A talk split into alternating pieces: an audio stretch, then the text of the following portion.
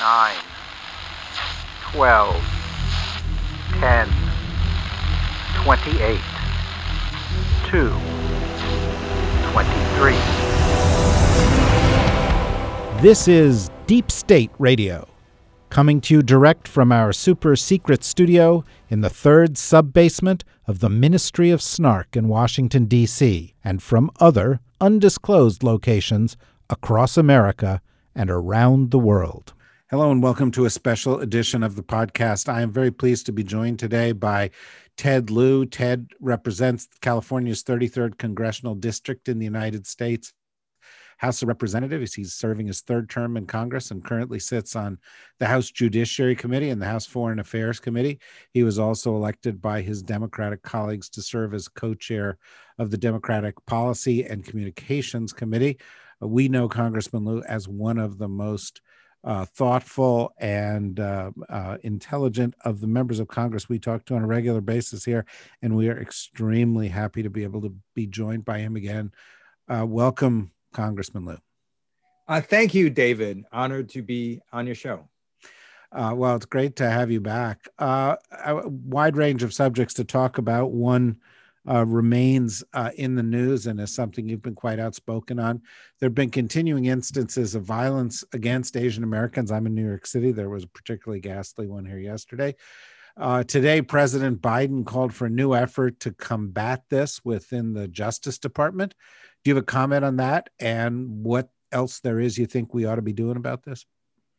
I want to commend President Biden for his strong leadership on combating hate crimes. And it is in stark contrast to the former president who tried to divide us by using racist phrases like Kung Flu. It's important to get additional resources to the Justice Department to investigate and prosecute hate crimes, and to also raise awareness that people who experience hate incidents and hate crimes should report them to the local authorities or to a nonprofit, Stop AAPI Hate. You participated in hearings on this subject last week and have dealt with these issues throughout your life. What do you think has changed in the character of hate crimes? I mean, they've always been with us, sadly. But this seems to have reached a new level. I think hate crimes against Asian Americans are up 150% over the past year. Why? So you can look at the surge in hate crimes against the Asian American community and say, this is just a random occurrence, or the more reasonable conclusion is it's because of this pandemic. And what we've seen historically is that when America goes into fear mode, sometimes it scapegoats minority communities. So we had, for example, the whole yellow peril hysteria earlier in our country's history. That was followed by the Chinese Exclusion Act. And then we had the internment of over 100,000 Americans who happened to be of Japanese descent. In the 1980s, when America feared the rise of Japan, hate crimes increased again. And Vincent Chen was murdered in Detroit by some auto workers. And now we see this pandemic causing fear, and part of that is being taken out on the Asian American community, who are being wrongfully blamed for somehow spreading the virus. Are there things, more things you think the United States ought to do, or states ought to be doing that they're not doing? So I urge everyone in our country, especially elected officials, to follow the guidance from the Yale School of Medicine and the World Health Organization and numerous other organizations who say, stop using ethnic identifiers in describing this virus. The virus has an official name, which is SARS-CoV-2. It also has an unofficial name, the coronavirus. Just call it that. When you use terms like Kung Flu, it causes some hateful people in America to then start taking that out on the Asian American community. You know, you're right. You talk about a history that goes back over a century with regard to discrimination against the Asian American community and violence against the Asian American community. We have a history of doing that, as you note, whenever we are fearful, with regard to sometimes with regard to rivals overseas, whether it was the Palmer raids on East Europeans in, you know, the wake of World War I, because we were concerned about communism, or whether it has, you know, has taken other kinds of forms against other groups. In the wake of 9/11, for example, attacking people who looked of Middle Eastern descent. One thing seems clear, and that is that the United States relationship with China is growing more adversarial. Secretary Blinken said that specifically yesterday. And it is likely to be more and more at the center of U.S. international tensions. Because of these things, do you fear that that will fuel deepening, worsening, or an extension of this problem? That is a fear, because we've seen this happen before. It was the inability of our government to separate the actions of a foreign government with Americans. And that happened in World War II, when our government was unable to separate the actions of the Japanese government with Americans who happened to be of Japanese descent. And that caused their internment of Japanese Americans, one of the most shameful chapters in our nation's history. And one of the things I'm trying to do is to get people to stop making the link between Asian Americans and foreign governments, because there is no link. Asian Americans are Americans like anyone else. And this is something that particularly affects certain ethnic groups, such as Asian Americans. It's also affected Jewish Americans, who've also been accused of dual loyalties as well. And it's just got to stop. At the end of the day, we're all Americans. You know, I hate to cast this kind of thing in a partisan light. You bring up the past administration referring to COVID-19 as Kung flu and other things. But that administration and the other party has focused a lot on issues that divide and have race at their core. And you can see that also in things like voter suppression that targets communities of color. It's kind of part of their sort of stock in trade right now. As long as the Republican Party proceeds on this course, it's another reason to assume that we're going to see more of this division. Do you see any hope that that may change? Do you see any awareness among Republican leaders that the policies and the rhetoric that they're using is inflammatory and dangerous? I see some hope in the sense that Republican voters are not necessarily the same as Republican legislators in Congress. So, for example, the American Rescue Plan is supported by approximately 76% of American people, including nearly 60% of Republican voters. It also turned out that not a single Republican member of Congress or senator voted for the American Rescue Plan, even though it greatly helps American people. So we're seeing separation between Republican voters plus some Republican locally elected officials with what Republican members of Congress and Republican senators are saying. And it's my hope that Republican voters will not use ethnic identifiers in describing the virus, that they will work to unify the country, whereas Republican legislators, I think many of them are quite extreme, unfortunately, at this moment in our Congress.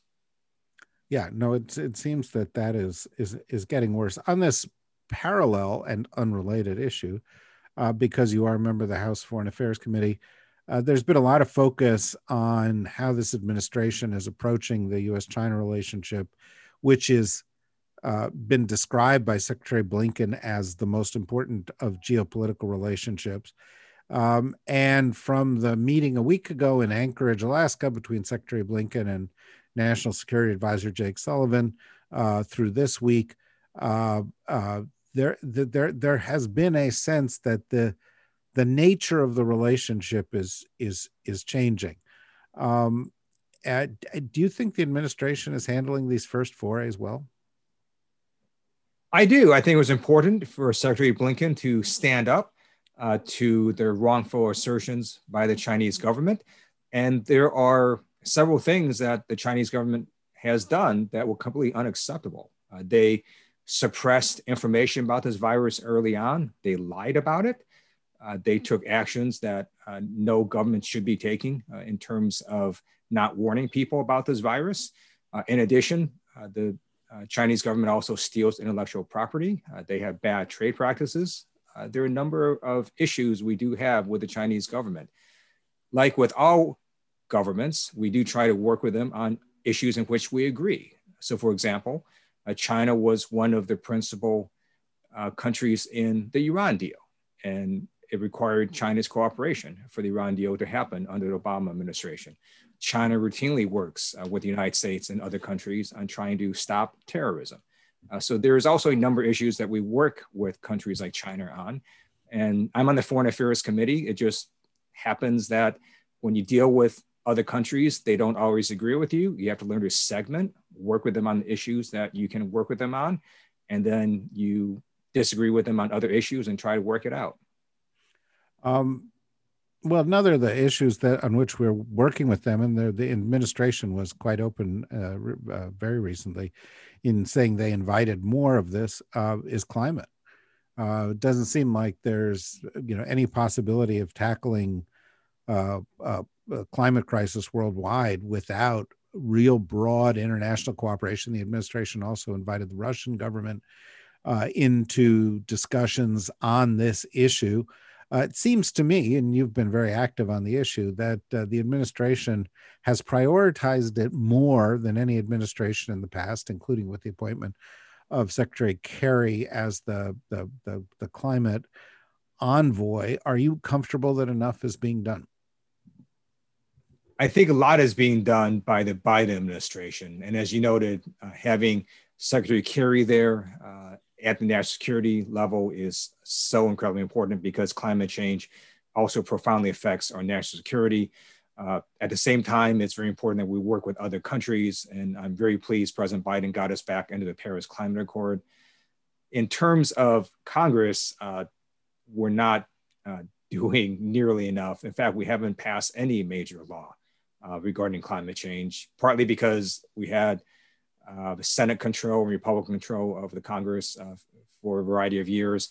But now that it is in Senate and House controlled by Democrats, I do think there's an opportunity to pass climate change legislation, and hopefully we can get that done in Congress this term. Well, moving sort of gradually to that, because this has an element of it, tomorrow the president's going to Pittsburgh, Pennsylvania, and he's going to unveil the first part of his infrastructure initiative. It looks to be between $2.5 and $3 trillion in size, has fairly large components of it that actually have to do with climate related initiatives, electric charging stations for cars, other kinds of green or energy efficient initiative, tax credits for energy efficiency. Also, it looks to be an initiative that this administration seeks to have pay for itself, which makes it different from the most recent relief packages.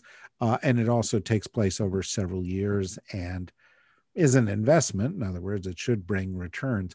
What are your views on this initiative? What are your hopes for what can be achieved in the area of infrastructure following the president's lead? When I was serving in the House last few years, infrastructure has been one of my priorities. So I actually introduced legislation for a $2 trillion infrastructure package. And even some of my colleagues in my own caucus thought that was too expensive. Now I'm thrilled that President Biden is looking at a $2.5 to $3 trillion package. I think that's exactly what we need. And by the way, it's still below what the American Society of Civil Engineers has estimated to be our infrastructure deficit, which is around $4 trillion. I'm very pleased that it's also going to focus on the future. We cannot stop technological progress. Companies like Porsche have already announced that by 2035, they will have all electric cars. They're not going to have any gas-powered cars whatsoever. Other companies like GM are following suit. So we can't stop this. It's going to happen that eventually we're just going to have renewable energy cars, and we're not going to have cars that are guzzling gasoline. That's simply going to be in our future. We can either help that along or we can try to stop it. And I think it's really stupid to try to stop it. And I'm really pleased that President Biden realizes that you can't stop the future. We should embrace it and make sure that our companies and our workers are prepared for the future that's coming, whether we like it or not. I know. I just noticed that Volkswagen is rebranding at least some of its activities as Volkswagen right. to underscore their focus on electric vehicles. And in fact, some people feel Volkswagen will surpass Tesla soon as the leader in the technology in this area. The infrastructure bill is, of course, more than an infrastructure bill. The president on a regular basis describes it as a jobs bill. And of course, there's a history of investing in infrastructure to produce jobs in America throughout the 19th century through the New Deal. And some Wall Street estimates suggest that even if this bill is spread out over a number of years, it could produce something close to 2.5 million new jobs between now and 2024. We're still in a jobs ditch, kind of. It's roughly the size of the one that we faced in the wake of the Great Recession. Do you see it important to get the message out to the American people that we're not just talking about infrastructure for infrastructure's sake and that there are other economic benefits? Absolutely. So we need to do infrastructure to rebuild our country. At the same time, it creates a heck of a lot of jobs. And we have to build upon the success of the American Rescue Plan that's putting us on the path to recovery. So the American Rescue Plan is getting shots into people's arms, kids back in school, as well as money into people's pockets. But now we really have to deal with the job losses that happened during this pandemic. And one of the best ways is through government spending, and government spending on infrastructure will create a lot of very good jobs. California has had pretty catastrophic consequences of aging electric grid infrastructure and so forth in the past few years. You get bad infrastructure or weak infrastructure combined with climate change. It's a very bad formula. We've seen that also recently in Texas. Is this something that you think needs to be a centerpiece of this as well? Yes. So Texas showed us what happens when you have poor government, poor planning. You shouldn't have the state shut down like that because it just got too cold. We're better than that. We're the most exceptional, amazing country in the world. And for a state of Texas to do that really is quite embarrassing. California absolutely has to upgrade its infrastructure and its grid system. And we have to look at infrastructure as part of the 21st century, meaning that we're going to have to address cybersecurity attacks on critical infrastructure. We already know that in the past, hackers have gotten into systems that regulate dams. And you can see how that could be a huge problem if we let that continue. In addition, we have to make sure that we get broadband everywhere, not just to mainstream Americans, but also folks who don't have access to broadband, whether it's in the rural areas or in inner cities. So we have to make sure it gets out to everyone. And these are components that I think should be in an infrastructure package. One of the final questions about this, the administration is talking about, and I know they're briefing members of the Hill on the plan today, but the administration is talking about some tax measures to help pay for this, including raising corporate taxes to, I think, 28% or higher, and also raising taxes on the wealthiest individuals. Immediately, predictably, Senator McConnell has come out and said, well, we can't support wholesale tax increases. But a lot of this money, it seems to me, is money that, frankly, was coming to the United States that we stopped getting because of the tax package that they passed a couple of years ago. In other words, you know, we had revenue coming in from high-end earners, and they gave them a break at just the time they didn't need it. and we couldn't afford it. So how do we deal with this balance? Or is this just going to have to be another bill that's passed exclusively by Democrats for the country? That's a great question. By the way, in my prior response, I meant to say Main Street. I don't know if it came out. Yeah. I may have said mainstream, so I apologize. I misspoke. I meant to say Main Street. And for your question now, again, it's an issue of Main Street versus Wall Street in a sense. Their tax package Republicans passed greatly benefited very large corporations. It benefited the super wealthy, and it hurt a bunch of people on Main Street, including people in states like California and New Jersey and other states where they in fact capped what's known as the state and local income tax deduction, the SALT deduction, and ended up in fact raising taxes on a number of middle-class families. So to pay for this infrastructure package, you're gonna have to raise revenue. In the Biden administration, and many of us in Congress are looking at reversing what the Republicans did with their awful tax law. And instead of giving large tax breaks to those at the super high top, we want to make sure that those who are the very top pay their fair share. And so that's gonna be looked at very closely as revenue sources for this infrastructure package. Just two more questions. One has to do with this. You referred earlier to the American Rescue Plan and the broad popularity that it achieved, even though no Republicans voted for it. It seems to me we could be headed in that direction here. The polls that I have seen over the past few years have indicated something like 80% of Americans support investing in infrastructure because they drive over the potholes, they drive over the rickety bridges, they deal with the power outages, they know it. And it looks like Joe Biden is sort of surprising folks because, here's a guy who's been in Washington almost 50 years. And he was seen as an establishment guy. And he seems to be sort of bypassing the DC discussion and achieving bipartisanship by addressing the needs of the American people. It's kind of the de-beltwayification of politics. He's going straight to the people. Seems like a good formula. It seems like, in some ways, the way politics ought to be practiced. Do you sense a change here in just sort of how politics is being sold by him? President Biden has tried very hard to unify the country. And his vision of unity is when a lot of people across America can agree together. The American Rescue Plan was a great example. It doesn't mean that you necessarily have to have bipartisan votes in Congress. And that's also how the American people view it. So my House colleagues elected me to leadership as part of the messaging committee.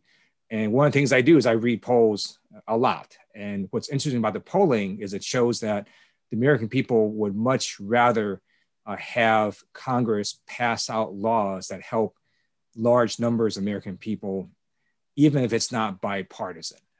They view bipartisanship as, it's nice to have, but it's not a goal of itself. The goal is to help people. And if we're going to help people, we're going to ask Republicans to join us, but if they're not going to join us, Democrats are still going to help people, and we're still going to pass laws that are going to help a lot of Americans. And President Biden has taken that view as well, and he's been very successful so far. Yeah, no, it's a real remarkable change. Let me ask you one last question. The past couple of times we've talked to you, we tend to speak to you in your capacity as a member of the Judiciary Committee, and we were talking about holding the Trump administration to account.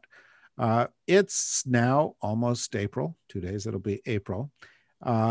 President Trump's been out of office for 3 months, and yet, there's no obvious progress on holding him to account. There have been some real impediments to putting together a group to look at investigating what happened on January 6th. How do you feel we're doing on the job of holding the last administration to account and holding those responsible for the events of January 6th to account? The second impeachment trial was the most bipartisan impeachment vote ever out of the House of Representatives. and it was the most bipartisan conviction vote ever in the U.S. Senate. The Senate, as you know, voted 57 to 43. In most other contexts, that's not close. 57 to 43 is a clear win. And I think history will not be kind to the former president. History will reflect that the former president incited an insurrection that resulted in multiple deaths on January 6th. In terms of what some of the Republican senators have said, Senator McConnell's speech after the trial was pretty extraordinary. He basically said that the House impeachment managers proved our case and that there was no doubt that the former president incited the insurrection.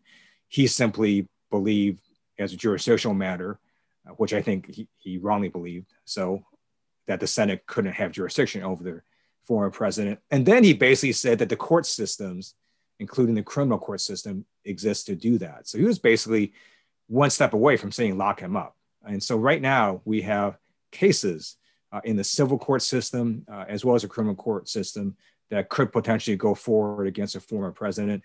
We'll see what happens as investigations continue. And so you do have those two systems that can still hold the former president to account. Last question, just take a moment here on that though. Speaker Pelosi spent some time talking about a commission, an investigation. It got obstructed for a bunch of political reasons. We've now, in the past few weeks, heard, that there will be committee level investigations. Do you expect that? Do you expect that there will be work within the House or the Senate on playing the role a commission would have played, or is that going to get pushed aside by other events? It would have been good for the American people to have a bipartisan commission to examine what happened on January 6th and how we prevent it from happening again. Unfortunately, Republicans in Congress and in the Senate don't want to talk about it. They don't want to talk about January 6th. And the ones that do, some of them lie about what actually happened on January 6th. So unfortunately, it looks like we're not going to be able to have a bipartisan commission, which means we'll now go to what we do normally in Congress, which is we have our committees do the investigations. I'm on the House Judiciary Committee. It'll be one of the committees that will be doing these investigations into January 6th. And so that's going to proceed and will go forward. Okay. Well, look, we've used up the allotted time that you have graciously given us, and then some, and we're grateful for that. As always, your answers have been illuminating and specific. We've covered a lot of ground. We're very grateful, Congressman, that you've taken the time to join us. Hopefully we will do that again in the future. For those of you who do not follow Congressman Lieu on Twitter, not only do you get short, incisive insights like you get here, but I have to say you managed to maintain your sense of humor on Twitter, which is not easy, and makes it a pleasure to follow you as well. So thanks for all of that, Congressman. For those of you who'd like to hear about other conversations we're having with other members of the administration and folks from the Hill, and we've got several coming in the next week or two, go to thedsrnetwork.com and see what we've got coming and what else we've been doing. So thanks for that. Thank you, Congressman. Thanks to everybody out there, and stay healthy, everybody. Bye-bye.